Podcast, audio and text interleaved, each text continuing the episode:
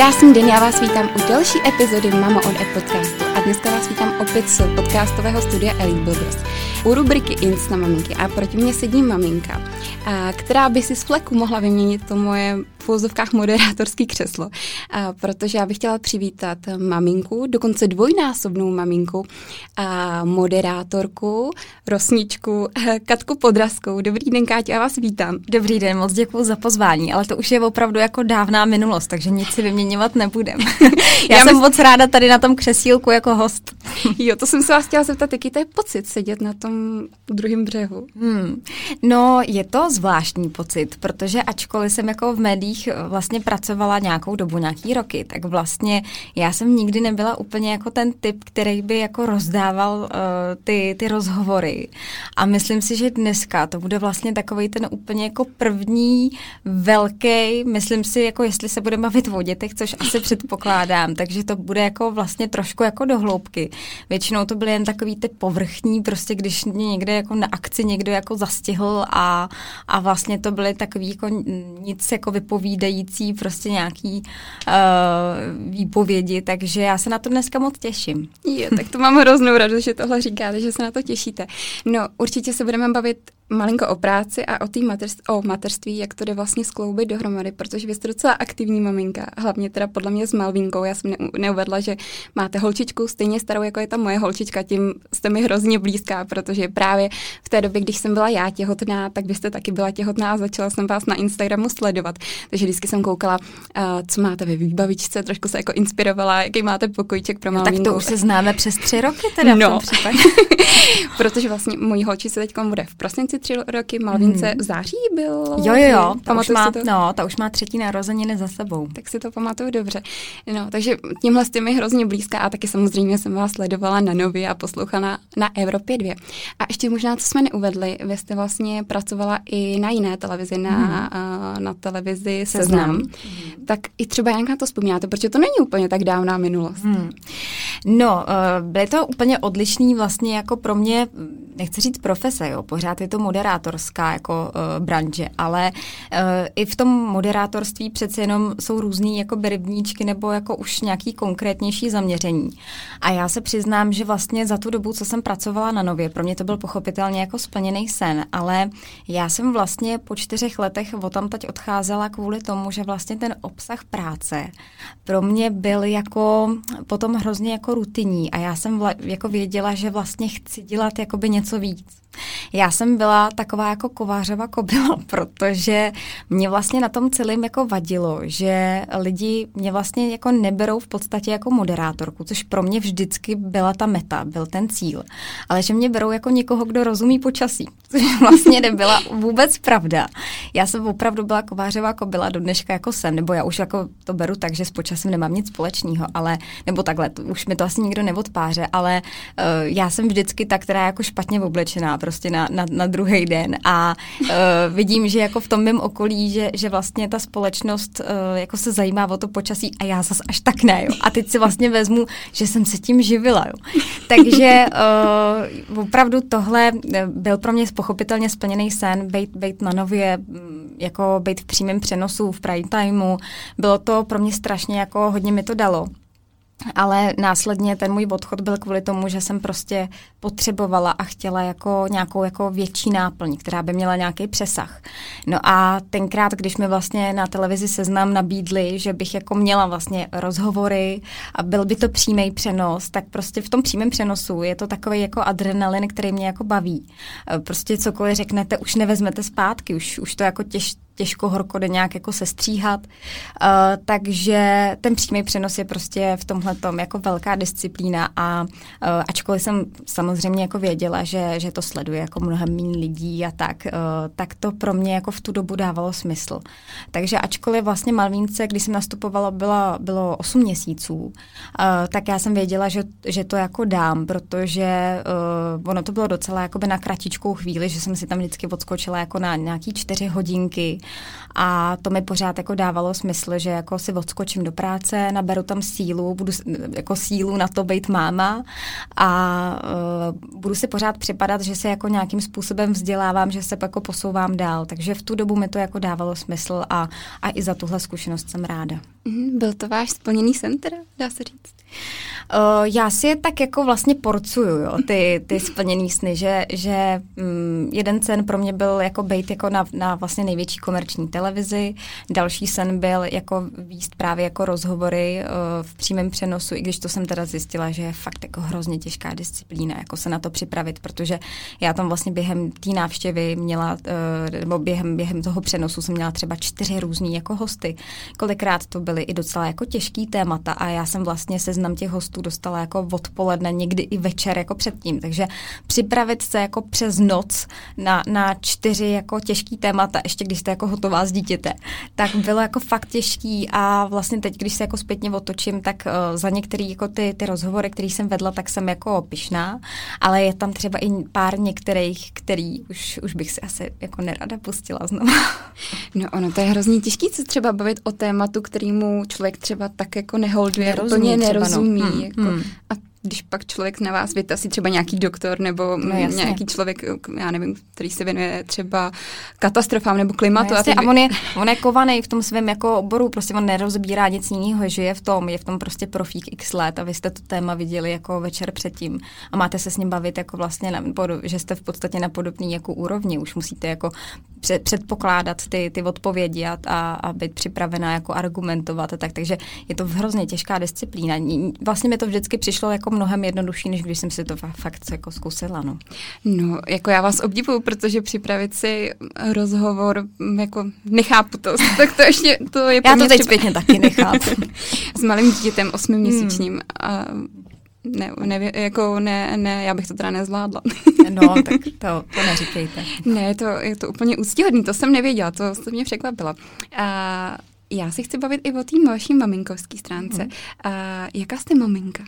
Ježiš, tak to jsem asi nemohla dostat těžší otázku. Jaká jsem máma? No tak uh, v první řadě určitě milující, no, jako uh, neznám mámu, kterou by to jako ten, ten uh, cit Eh, k tomu dítěti jako tak strašně jako ne, nezahltil, nepohltil, to, to je jako šílená láska, takže určitě milující máma, jsem strašně ráda, že je mám. Možná, kdybyste se mě na to zeptala dřív, když jsem ještě by jako byla v očekávání, tak bych vám odpověděla, že budu určitě přísná máma, což teď úplně se nejsem jistá, jestli o sobě můžu říct, jako určitě vyžaduju jako po dětech nebo jako po pomalvínce, protože daníček ještě na nějaký pravidla trošku je jako malý, ale uh, tak vyžaduju nějaký jako řád, myslím si, že jedem takovou tu výchovu, že jako máme prostě ty svý rituály, který jedeme jako pravidelně uh, a cítím jako z těch dětí, že se cítí nějakým způsobem tak jako, jako v bezpečí, že teď, teď bylo tohle, teď následuje tohle a, a, a všecko je jako v pořádku. Takže eh, to máme takhle nastavený, ale myslela jsem si, že možná budu ještě o trochu jako přísnější a teď zjišťuju, že vlastně mě vyhovuje to, že ten přísnej je doma jako manžel, jo, že, že ten je opravdu prostě jako sprdne tamhle to a, a mě vlastně baví být jako, jako následně pak ta, ta utěšitelka. No. A nedělá to spory? ne, ne, ne, jako v tu chvíli, když vidím, že to je opravdu jako oprávněný, jako e, že je sprdne, tak já prostě jdu jako od toho dál, ať, ať prostě tam je chvíli ta atmosféra, ať si to dítě uvědomí, že jako něco se stalo, ať se jako vybrečí tamhle to, ale pak, když už to jako odezní, když to dítě přijde, že už teda jako pochopilo, tak jako nastavím jako tu náruč, že, že tak už si to budeme pamatovat, jo, tak příště už ne. No. Protože podle mě tohle je u mnoha rodičů takový to, že tatínek něco jako zakáže a maminka hmm. to povolí, že někdy, hmm. když se třeba lidi ani nehádají, jsou úplně v pohodě, hmm. tak ty děti bývají někdy zdrojem těch hádek. No, stoprocentně. já, já právě eh, vždycky, když slyším, že někdo jako zachraňuje manželství nebo vztah tím, že si pořídí dítě, tak, tak uh, si klepu na čelo, protože pro mě teda je to rozhodně jako největší největší, nej, jako největší zkouška jako toho vztahu. Jo. Slyšela jsem, že, že to jsou děti a peníze, že to jsou největší vlastně jako nějaký třecí plochy v těch vztazích. Uh, u nás to jsou jednoznačně děti, ale uh, vlastně chci říct, že my vlastně ani ty třecí plochy jako nemáme. Jo. Já vždycky se směju, že u nás jako největší konflikt je akorát v tom, že jako na sebe koukáme, kdo má větší právo na to být jako unavený, jo. Že, že kdo teda půjde teď k tomu jako dítěti. Ale je to určitě jako zkouška veliká a já jsem za to strašně jako vděčná, že my jako v té výchově se jako shodneme. Mm, tak to je skvělý. Takže jedete takovou tu výchovu intuitivní, neřídíte se podle nějakých jakoby eh, rádoby doporučení, nebo vyslechnete se třeba někoho názor, nebo i o nějaké odborné knížky, nebo čtete třeba o mateřství, o výchově dětí? Uh, jedu jako intuitivně. Já teda musím říct, že hodně čerpám vlastně jako z toho, co jsem nabrala jako z toho dě- svýho dětství, jo? protože já zaplať pámbu, jako jsem měla dětství krásný, kdy jako rodiče na nás jako byli přísní, dostali jsme na zadek, jako jasný, já si to pamatuju, ale jako vždycky to bylo jako ve chvíli, kdy si myslím, že asi prostě právem, pak nám to bylo jako vysvětleno proč a jako do dneška prostě si jako vážím svých rodičů, Uh, takže jako čerpám určitě jako z těch vzorců, který jsem jako, jako nabrala v tom svém dětství a myslím si, že podobně to má právě i můj muž, protože ten má fantastický rodiče, jsou takový jako, eh, mně přijdu jako, jako flegmatický a je, jo, jsou hrozně fajn.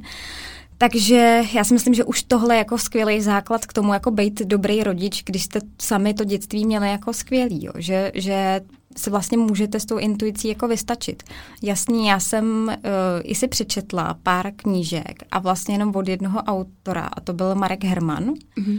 Uh, protože to mi je teda hrozně blízký. Já, když jsem si jako četla vlastně tu jeho knížku, tak uh, já jsem všechny ty věci, které on tam píše, vlastně uh, jsem si zpětně jako vzpomínala, že tohle já jsem přesně zažívala v tom dětství, takže asi, asi to bylo takhle jako dobře, jo. Takže v, jako jedu, jedu v tomhle jako směru a vůbec to pro mě jako není nějak jako ne, nepřirozený.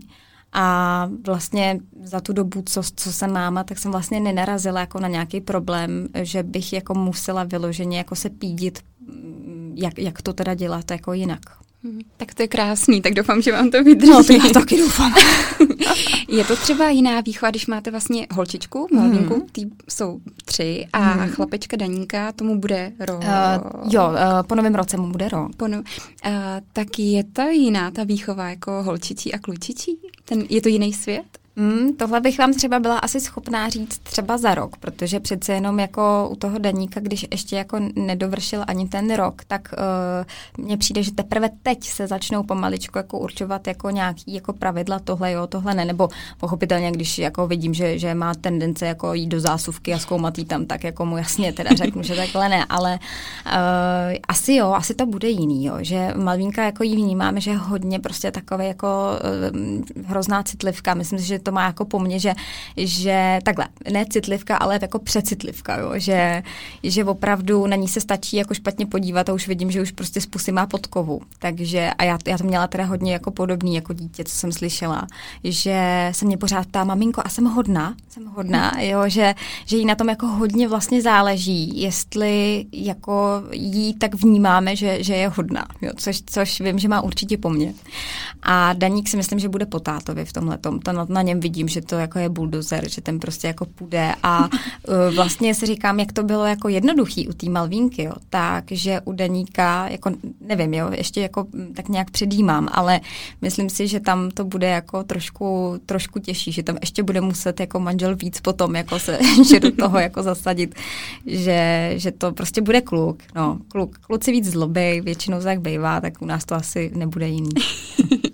Já, no, tak to máme hodně podobný, protože moje dcera taky je ho, přesně, uh, jenom hmm. jako se na ní špatně podívám a ujišťuje se, jestli jí mám ráda, jestli, jo, jo, jestli jo. je ta hodná holčička, že nebude tak plakat. Nebude rozuměli.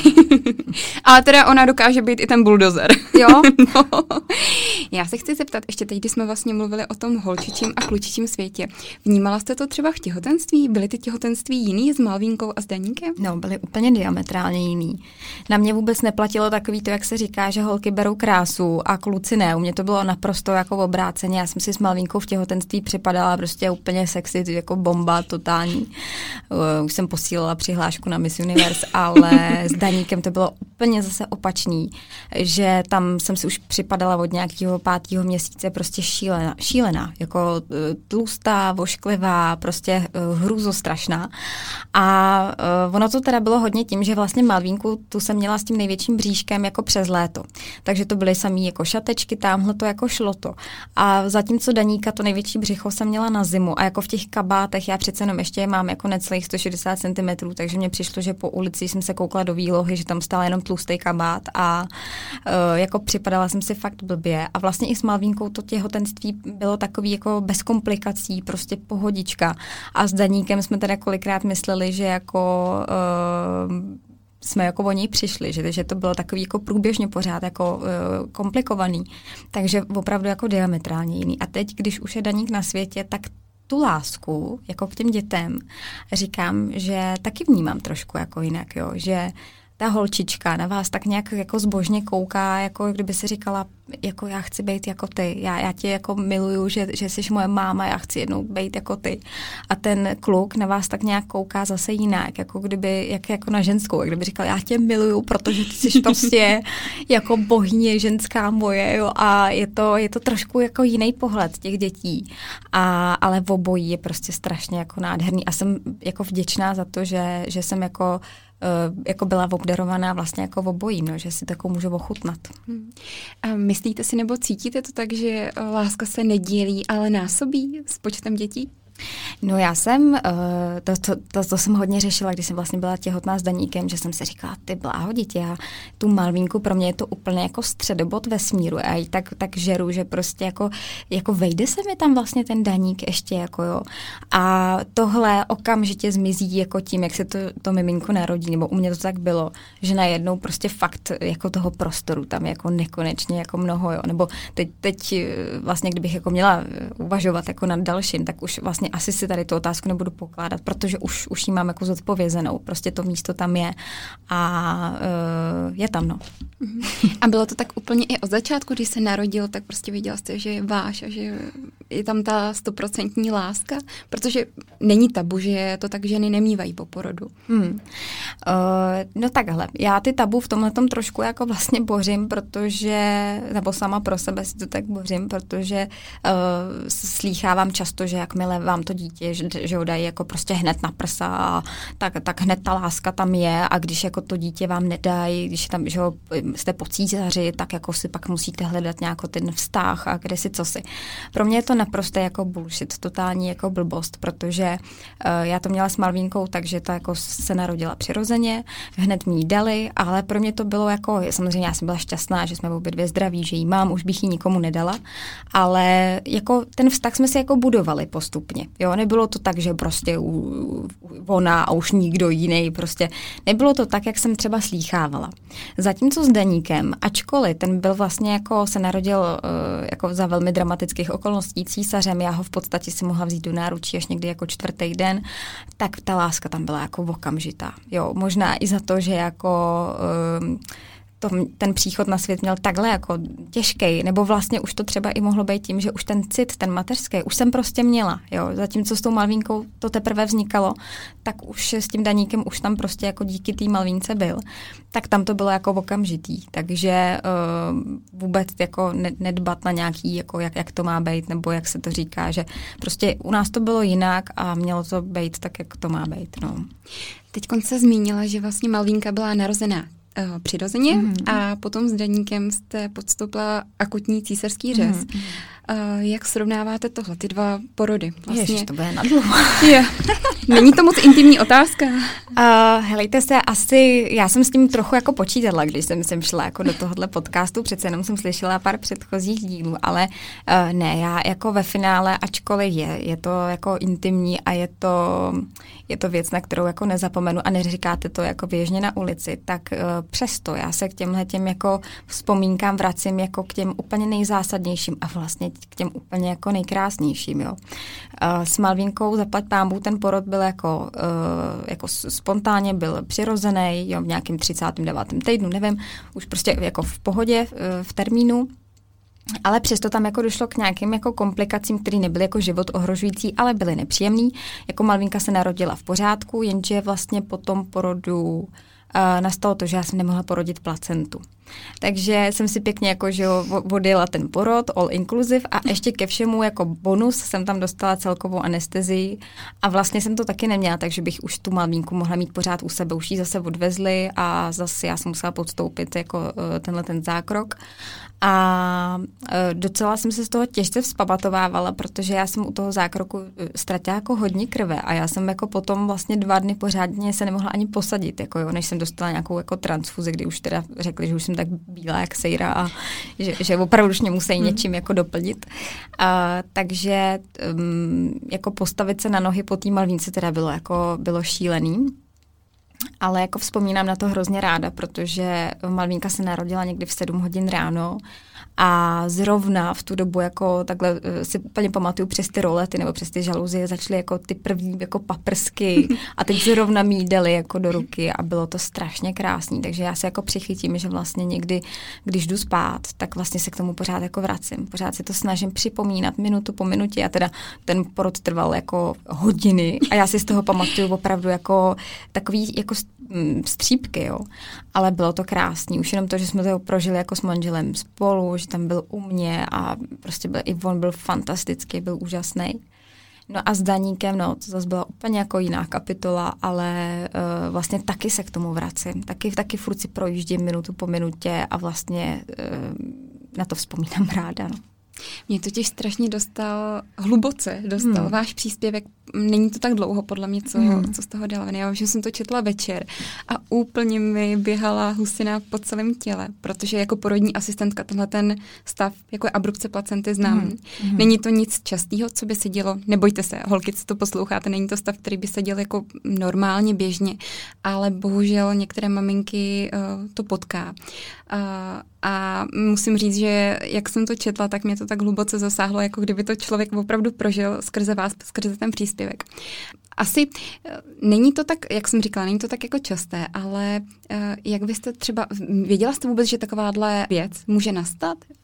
Uh, Setkala jste se před porodem třeba s tím? Nesetkala, nesetkala, ačkoliv teď, když už jako se o tom mluví, jo, protože já jsem vlastně uh, ze začátku o tom vůbec jako nechtěla jako mluvit, jo. Ale vlastně jsem sama vyhledávala pořád jako příběhy někoho ostatního, protože nějak jsem si připadala, že jsem v tom vlastně sama, jo. Že se to nikomu jinému nestalo a potřebovala jsem znát ty příběhy, takže já jsem různě, že googlovala jako příběhy, jak na těch diskuzích si to tam probírá a potřebovala jsem znát jako ty, ty příběhy a vlastně jsem se dopátrala k tomu, že i jedna moje a vlastně jako nejmenovaná kolegyně z televize e, známá, ona už se o tom taky jako e, veřejně o tom mluvila, ale že to taky jako podstoupila. A pak jsem slyšela ještě zase o někom, takže uh, jako je to, uh, není, je, je to vzácný, jako ta, ta eh, komplikace, ale vlastně jsem pak byla ráda za to, že když jsem o tom mluvila, tak najednou jsem slyšela, že teda to potkalo i někoho jiného zapať pámu, třeba jako s dobrým koncem, protože ne, není tomu třeba vždy tak. Uh, takže jsem se teď úplně zamotala a nevím, jaká byla původně otázka, ale uh, každopádně to, no, každopádně to dobře dopadlo a jsem za to ráda. Já jsem o tom opravdu ze začátku jako nevěděla, že něco takového může nastat, protože já jsem takový ten typ, který si moc dopředu jako se na, na ty věci nepřipravuje, nenačítá si, jo. Nenačítám si, jak mám vychovávat děti, jak budu rodit, nechodila jsem do žádný jako předporodní porady nebo ně, něco takového, do nějakého kroužku. Takže tohle mě jako šokovalo, no, že to přišlo. No a jaký byl pocit potom, že vlastně jste se probudila a neměla jste miminko v bříšku? Hmm. Co teď? Jako, co probíhalo tou hlavou? No já si pamatuju, že vlastně úplně těsně jako uh, po té operaci jsem se zbudila a fakt jsem cítila úplně šílenou bolest jako břich a vlastně jako vy ne, nevíte, kde jste, co jste a to, ale jako během vteřin jsem si rozpomněla vlastně, co se, co se odehrálo. Já teda nevím vlastně posluchači, jestli pořádně budou vědět. Já jsem totiž, jak jste zmínila, uh, tak jsem na Instagramu po asi devíti měsících od tady té události jako by popsala uh, svůj pří, příběh tím, že jsme měli komplikaci abrupci placenty, to je předčasní odloučení vlastně té placenty a je to jako život ohrožující vlastně jako jak miminko, tak vlastně i tu maminku. Protože miminko je na tom, že jako závislý, stává kyslík, živiny, všechno. No, takže nám se tohle to přehodilo, takže okamžitě prostě jsme museli ve 33. týdnu jet do porodnice, nebo uh, museli jsme se zavolat sanitku, protože to bychom asi sami neodřídili. A tam teda to byl fikot, tam opravdu jsem přijela a za sedm minut vlastně malý byl císařským řezem jako na, na světě. No a když jsem se probudila, jak jsem teda cítila jako fakt velkou bolest břicha a hned jsem se rozpomněla a hned jsem se ptala teda, co miminko, jak, jak je na tom. A pamatuju si v takový jako mlze, že, že tam nade mnou stál doktor a řekl mi, má dvě a půl kila a všechny tady počůral. Takže v tu chvíli jsem byla opravdu jako, uh, mě spadnul strašný jako kámen ze srdce, protože ve 33. týdnu vlastně dvě a půl kila jsem si říkala, že to je luxus, že to je super. Určitě. No, že, že prostě to je macek a že on to prostě dá, že to, že to zvládne, jo. Že tak, pamatuju si, jak jsem se jako fakt vydechla a řekla jsem si, jo, tak teď můžu prostě usnout a odpočívat, on to zvládne. Uh, a pak vlastně až někdy večer, protože on se narodil brzo ráno, až pak nějak večer nebo odpoledne mi vlastně pro, poslal manžel první fotku, že se za ním byl podívat, poslal mi fotku, jak vypadá, no a já nedělala už nic jiného, než jen furt jsem ležela jako na tom mi pokoukala na fotku, no.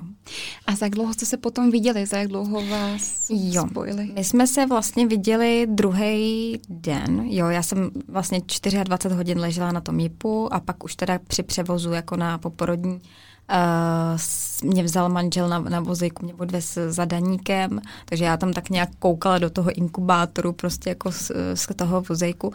A no, bylo to hezký. Samozřejmě je takový náročný pro ty rodiče, když tam přijde jako ten lékař a teď vám řekne všechny ty rizika. Jo. Pro ně to je pochopitelně jako takový jako denní, denní chléb a vy jste to zažili poprvé v životě a teď vám řekne samozřejmě jako velmi empaticky, ale přesto jako to gro té informace je to, že nemusí vidět, nemusí slyšet, teď nedejchá sám tamhle to a takže jako v tomhle stavu, kdy jste úplně jako rozsekaný a, a dostanete tuhle tu dávku těch informací, které sám, samozřejmě vám nemůžou jako odepřít, musí vám to říct, jo, tak je to, je to jako nářez. Ale já musím říct, že vlastně za celou tu dobu jsem si to nějak jako vnitřně vůbec nepřipustila, že by to mělo být, uh, že by to mělo dopadnout nějak blbě.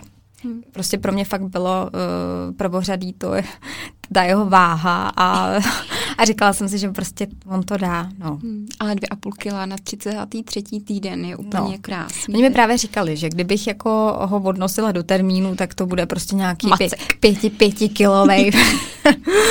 no, kluk. Tak všechno se děje jako a já aspoň to tak mám nastavený, že všechno se děje z nějakého důvodu. Určitě. Ale je zajímavý to, že vlastně jste uvedla, že při prvním porodu nešla placenta, musela, musela jste být uh, uspaná, teď mm. zase placenta šla moc rychle, vy ty placenty máte no, já, já, divoký. Přesně tak, ale představte si, že teda, teď už teda půjdu hodně jako do toho zdravotnicky, ale mně se totiž uh, paradoxně vlastně uh, ta placenta já jsem ji měla přichycenou i u toho daníka, částečně.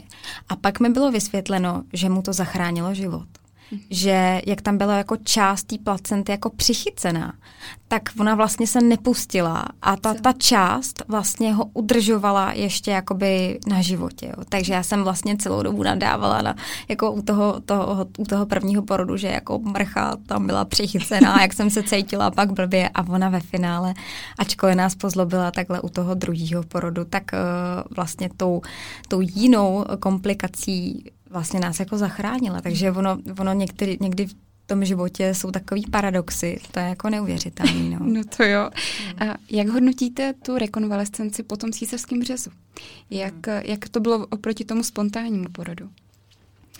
Jo, no tak já jsem s tou Malvínkou to měla uh, takhle, to tělo se jako vizuálně dalo dokupy jako takhle, jo, já lusknu. Uh, to bylo jako po tom přirozeném porodu fakt paráda, to, to je bezkonkurenční.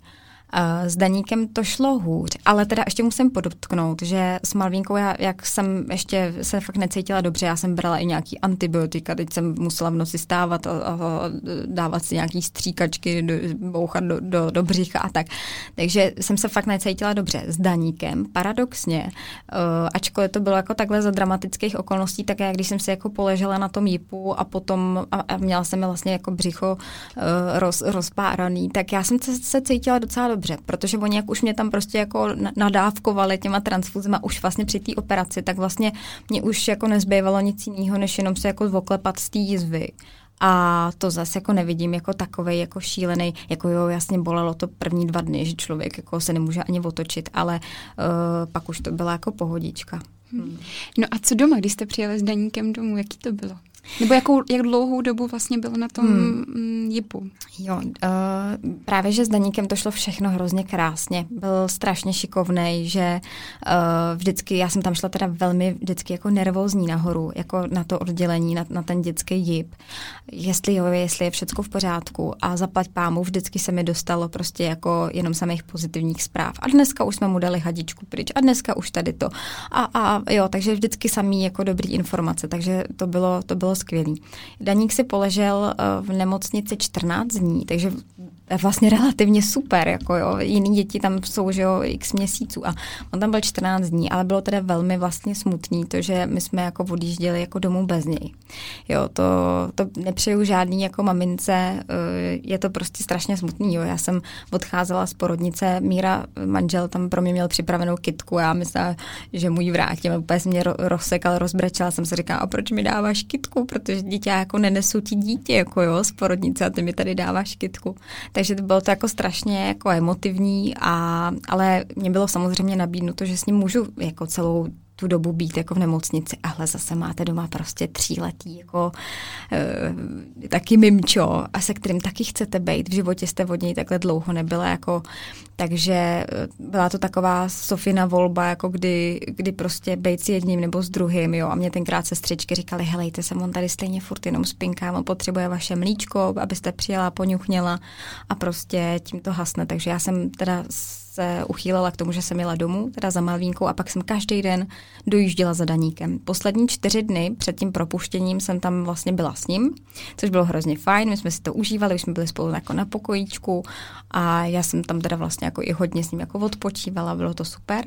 A pak, když jsme přijeli domů, tak to byla naprostá jako pohodička to se vůbec nedá srovnat vlastně s tím jako šesti nedělím nebo s tím příjezdem domů s Marvínkou, protože to byl jeden velký chaos. To jsem vůbec nevěděla, čí jsem a co se to děje a s Daníkem prostě, ačkoliv nás už doma bylo tolik, tak uh, to probíhalo všechno hrozně hladce a, a byla to pohodička. Mhm. A co třeba nástup laktace, takhle když uh, vlastně jste nebyli spolu, bylo to pro vás hmm. náročné to rozjet? Nebylo. Nebylo, protože ačkoliv jsem byla po císařském řezu, uh, tak zase jo, to, to jsou takový ty, uh, jo, že, že všichni říkají, no to, to je to komplikovanější, vůbec ne. Prostě já jsem byla strašně namotivovaná, protože jsem si říkala, že jediný, jak mu můžu pomoct, on je prostě v inkubátoru, já ho nemůžu pořádně si jako poňuchnat nic, jo, a jediný, jak mu můžu pomoct, tak prostě mu jako dopřát to mateřský mlíko. Takže já prostě jela jak blázen. Já jsem nedělala nic jiného, než že jsem si já myslela, že si ty prsa umačkám. A uh, jako první den nic, druhý den taky jako nic extra, no ale pak prostě jsem to spustila takovým způsobem, že mi pak dávali podepsat normálně papíry, jestli tím můžou krmit i další děti. Já to tam nosila jako v bandaskách, takže to bylo fajn. tak to je dobrý, taková krmná pro jo, jo, jo. celou motol. Rodila jste motole? Uh, Malvínku jo, ale Daníka tím, že to bylo takhle hrozně všechno jako narychlo. Já jsem měla původně rodit motola, ale my máme nejbližší krč a tam, protože opravdu hráli roli jako minuty, tak uh, nás odvezli do krče. Tak pro krč. A tam je to vlastně uh, mateřský centrum, uh, tam jsou hodně zaměřený na kojení, takže uh, dostalo se to mlíčko do správných rukou. Jo, jo, určitě. Jak jste skombinovala vlastně mateřství s tou prácí, když už byla Malvínka hmm. a pak když byl Daník? Já vím, že jste pracovala po porodu Malvínky, teda už jsme říkali uh, v televizi Seznam, hmm. ale teď jsem nic takového nezaznamenala.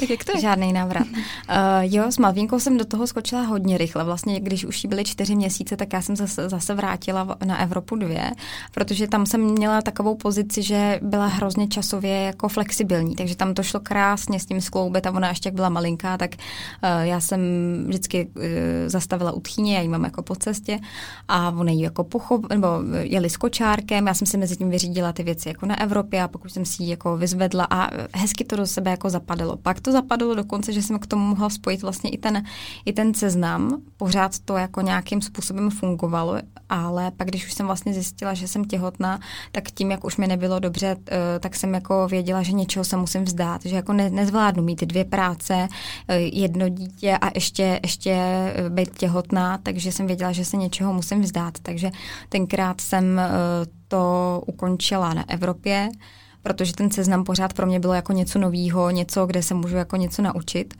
No a teď ten návrat není jako z jednoho prostého důvodu, protože já už bych nic jiného nedala. Na mě je to uh, tak jako teď náročný mít jako dvě děti, teď k tomu, že jo, nějaký jako instagramové povinnosti, že já opravdu večer jako padnu za vlast. No a jak vybalancujete čas na tu práci, na Instagramu teda mm. a na ty děti? Kde hledáte si nějakou mm. pomoc, jako manžel, chůvy, babičky, jak to zvládáte? Protože to podle mě zajímá hodně maminek. Mm, no tak babičky u nás trošku jako, obě dvě teda hrozně chtějí, ale není to úplně v jejich možnostech, protože jednu máme 100 kilometrů jako za Prahou a ještě pracující, takže to je jenom tak třeba, že přijedu na víkend, že, že jdou někam na procházku. A druhou babičku máme poměrně blízko, ale uh, ne, je trošku jako už starší, ale za další nemá jakoby řidičák, nemůže tak jako mezi náma nějak pendlovat, ale my to celkem jako zvládáme s manželem v pohodě sami. Já se snažím vždycky tyhle ty jako povinnosti uh, dělat po večerech, no, že prostě děti jako odpadnou a já jako k tomu usednu a připadám si jako důležitá, že aspoň tam jako uh, odepisuju na maily a, a nějak to tam jako chystám, různý ty kampaně. A manžela do toho zapojuju, že jako říkám, prosím tě, je to teď takový to moje jediný, tak koukej mi s tím pomoc, musíš mě občas někde prostě to překousnout, vyfotit mě a on docela už je jako, že si na to zvyknul a, a že mi už s tím jako pomáhá rád. Tak to je hezký. Tak aspoň cítíte to jako nějakou realizaci na té mateřský, nebo dokázala byste si představit, že neděláte vůbec nic? Ne, vůbec eh, si to nedovedu představit. Já jsem za ten Instagram, já ho mám strašně eh, vlastně jako ráda v tomhle ohledu, protože pro mě je to uh, takhle, jako musí si to člověk zařídit, aby, aby to nebyl jeho pán, ale jeho sluha. Jo. V tom, když to takhle funguje, tak, uh, tak ten Instagram je jako skvělý. Teď tam máte jako spoustu inspirace a všeho a jako vlastně si tam můžete realizovat a nikdo vám do, do toho nekecá. Vy si tam můžete prezentovat, jak chcete, což je pro mě uh, obrovský benefit benefit, protože třeba v televizi přece jenom je to takový, že už vás jako třeba do něčeho jako stylizujou, jo? nebo po vás chtějí, abyste se vyjadřovali tak, jak se to k tomu pořadu hodí. Uh, nejste tam třeba úplně jakoby sami za sebe. Tady opravdu si můžu mluvit, jak chci. Uh, nikdo mi do toho, prostě nikdo mě nemůže uh, si pozvat na kobereček, jo.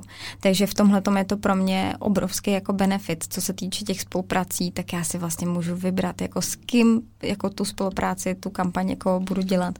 Takže v tomhle je to prostě hrozně fajn a já jsem za to na mateřský pochopitelně strašně ráda, teď jako ještě v té době jako té korony, um, jako se to dotklo takových lidí, jako, že to mělo dopad na jejich práci. A na to, jako, že, že děláte na Instagramu, to děláte z domu, jo, to, to vás vůbec zasáhnout jako nemohlo, takže pro mě to, to jako mít in, takhle fungující Instagram je pro mě výhra teď. Když jsme se dotkli toho Instagramu, tak eh, bych se chtěla zeptat, máte nějaký hranice, protože já možná, možná jsem si to sugerovala, ale mám takový dojem, že dřív to třeba sdílela víc Malvínku, nebo možná jsem se víc na to soustředila a teď eh, ty děti jdou do postraní. Je to nějaký přirozený vývoj? Jak vnímáte vůbec jakoby nějaké soukromí? Právě i dneska je velkou otázkou sdílení dětí na sociálních sítích. Hmm.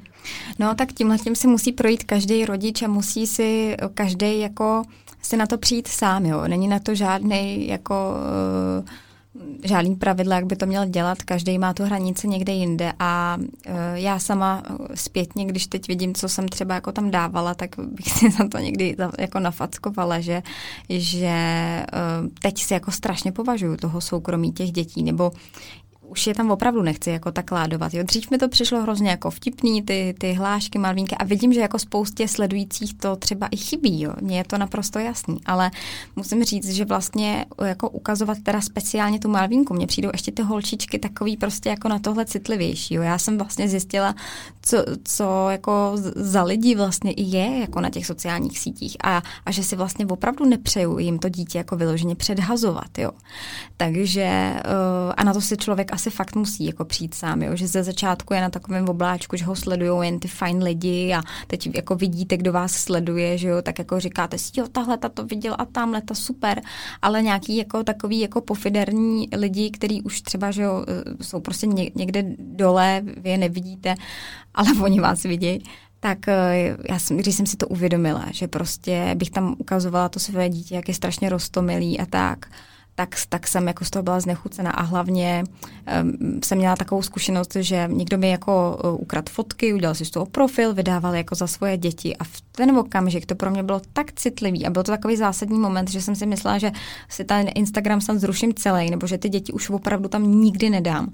Bylo, měla, byla, měla jsem jako horkou hlavu, jo. A ono samozřejmě jsem z toho trošičku jako polevila, ale jestli mě teda sledujete, tak vidíte, že já tam jako samozřejmě přiznávám to, že jsem máma, že mám dvě děti, já je tam občas dám, ale většinou je to tak, že prostě vyloženě je tam jako neservíruju na stříbrném podnose, nedej bože, jako se spoluprácema. Jako neříkám, že uh, neberu nějaký spolupráce na uh, jako dětský nějaký produkty. To jo, i když jsem to taky hodně omezila, ale vždycky jako se snažím to mít tak jako nějak nenápadně, určitě ne, že bych strčila prostě malvínce do ruky nějakou krabici a řekla, teď se usměj a, a budeš tam prostě jako na fotce. Jo. Snažím se, aby ten Instagram, aby oni nebyli jako ten hlavní obsah, aby to byl takový ten vedlejší, jo, jsem máma, ale uh, prostě, aby, aby nebyly na každý fotce. No. To jsem si teď hodně všimla, že hmm. jedete takový fashion a house, dekor uh, a je to hrozně příjemný. Zase tak je to vaše aktuální situace, vy jste hmm. se přestěhovali hmm. do domečku, tak uh, asi je to nějaký přirozený vývoj. Ono taky, že ho člověk teď nikam nejezdí, člověk nevytáhne paty z domu, tak co má taky fotit jiný. ne, ale je fakt, že jako jsem se v tom trošku, jako samozřejmě mě to baví, teď vybavujeme dům, taky se zase snažím, jo, jako jen tak fotit spíš takový jako detailíky, jo, že tamhle něco tamhle, taky úplně to tam nechci jako fotit v celý svý kráse, jako jak, jak to tam teda jako máme, takže opravdu spíš jen tak jako detailně a jako nikdy ze mě nebude nějaká jako influencerka zaměřená na bydlení, ale spíš je to takový jako všeho chuť, no, že, že jsem trochu máma, trochu ženská jako v domácnosti, trochu mě baví móda, trochu manželka, nebo manželka jsem jako na plný úvazek, ale, ale uh, jo, je to takový jako mm, větší, nebo takový prostě průvodce tím, tím mým životem, no. A já bych se ještě ráda dotkla takového hodně aktuálního tématu, který i za doby korony podle mě na, a, nabral na obrátky a to je rozvodovost v České republice. A, Ježiš, já se úplně bojím. Ne, nebojte. tak. A to, že vlastně vy, než jste byla vlastní maminkou, mm-hmm. tak jste byla nevlastní maminkou. Mm-hmm. A možná nás právě poslouchá nějaká maminka nebo nevlastní maminka. A jak to bylo pro vás jako přijmout, jaký to bylo pro vás přijmout eh, vlastně de facto cizí dítě, i když od člověka, který ho milujete, mm-hmm. ještě než jste měla vlastní děti? Jestli se teda zase neptám moc intimně. uh, bylo to těžký. Neříkám, že ne. A přiznám se, že, že mi takových dotazů chodí hodně.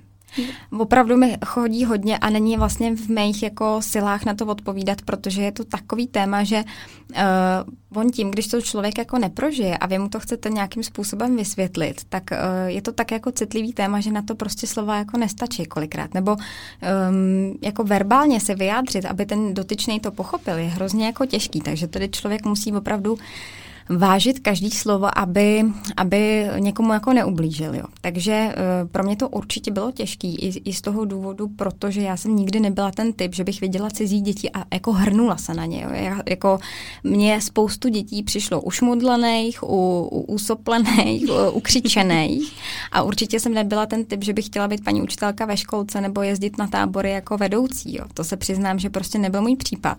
Ale přitom já jsem věděla, až jednou budu mít děti svoje, že se sežeru láskou. Jo, to jsem jako věděla, to zase jako nebyla jsem jako nějaká ledová královna, která by děti nechtěla, to nede, nedej bože.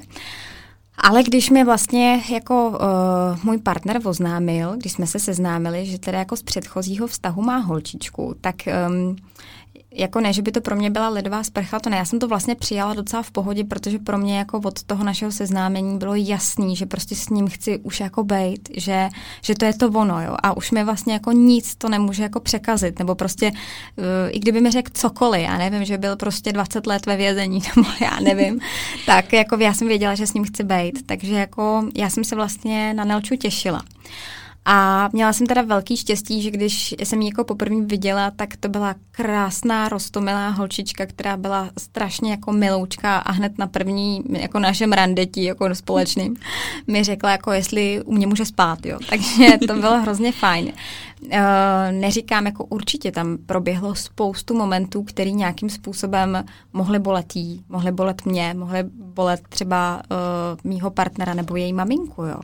Jako to, aby vlastně to všechno do sebe zapadlo, aby, aby jsme všichni fungovali, tak uh, jsme si to všichni museli odmakat.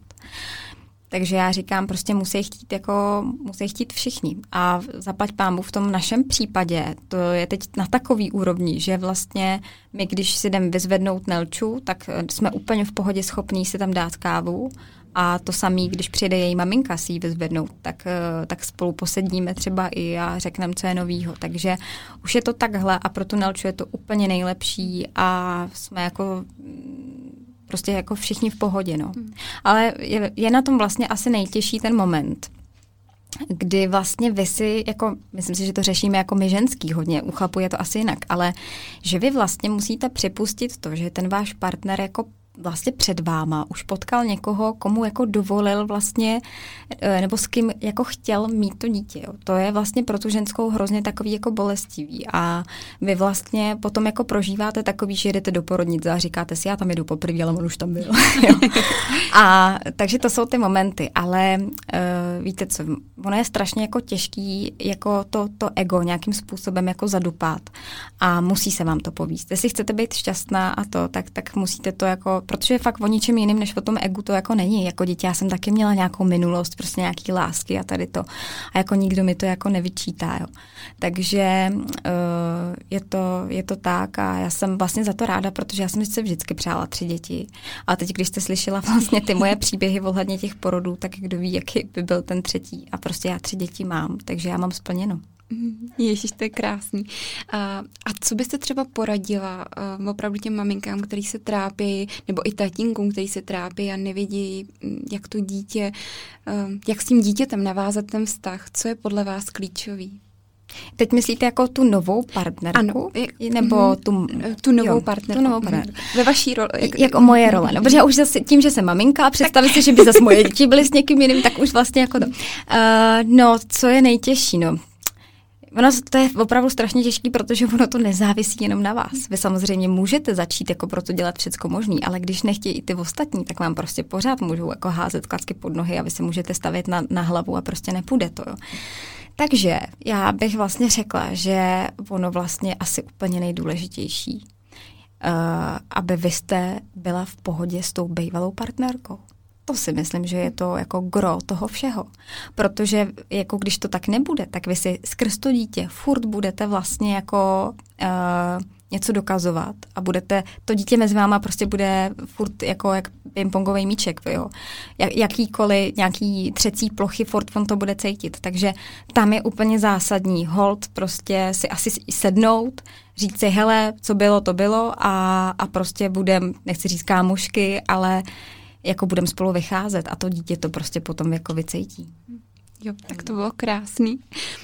Podle mě i tyhle ty slova můžou hodně maminkám pomoct. Ještě mě vlastně napadá jedna věc, že hodně důležitý je si říct, že vy máte prostě dvě možnosti, jako ta nová partnerka, když jako přijímáte to dítě.